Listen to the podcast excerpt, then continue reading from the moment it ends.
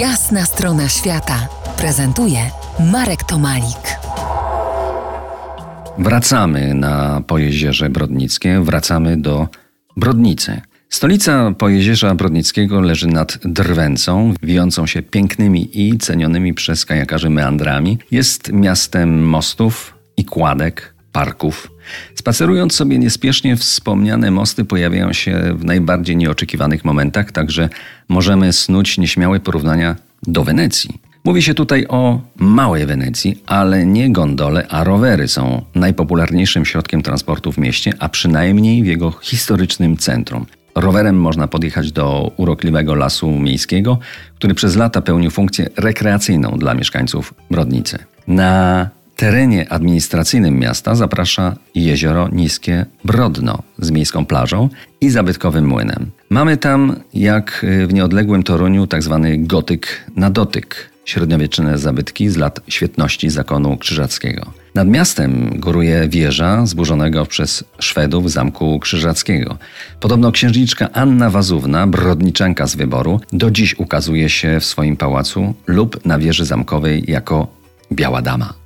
Anna Wazówna, siostra króla polskiego Zygmunta III Wazy, początkowo mieszkała w ruinach zamku krzyżackiego, który Szwedzi w czasie potopu szwedzkiego zniszczyli. Potem wybudowano pałac Anny Wazówny, w którym rezydowała. Była zapaloną botaniczką, z pobliskich łąk gromadziła zioła i opisywała je. Profesor Akademii Krakowskiej Szymon Syreniusz zadedykował jej pierwszy polski zielnik, a wszystko to działo się na początku XVII wieku.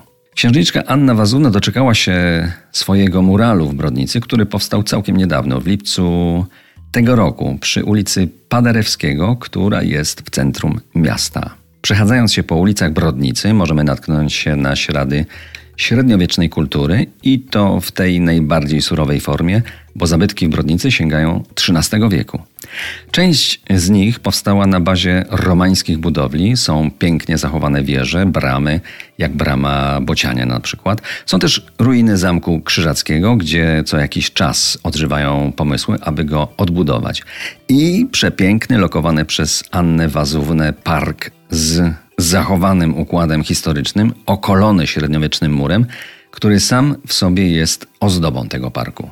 I oczywiście spichlerze nad rzeką Drwęcą. W jednym z nich mieścił się kiedyś klub muzyczny Piano, w innym jest obecnie oddział Muzeum Miasta Brodnicy. Poruszając się w jakimkolwiek kierunku od centrum Brodnicy, zawsze trafimy nad wodę. Rzekę, jezioro, przyjazny las czy przepastne łąki. Taki mały raj w otoczeniu ośmiu wieków. Za kilkanaście minut ruszymy na peregrinację wokół brodnickich ziem. To jest jasna strona świata w RMS Classic.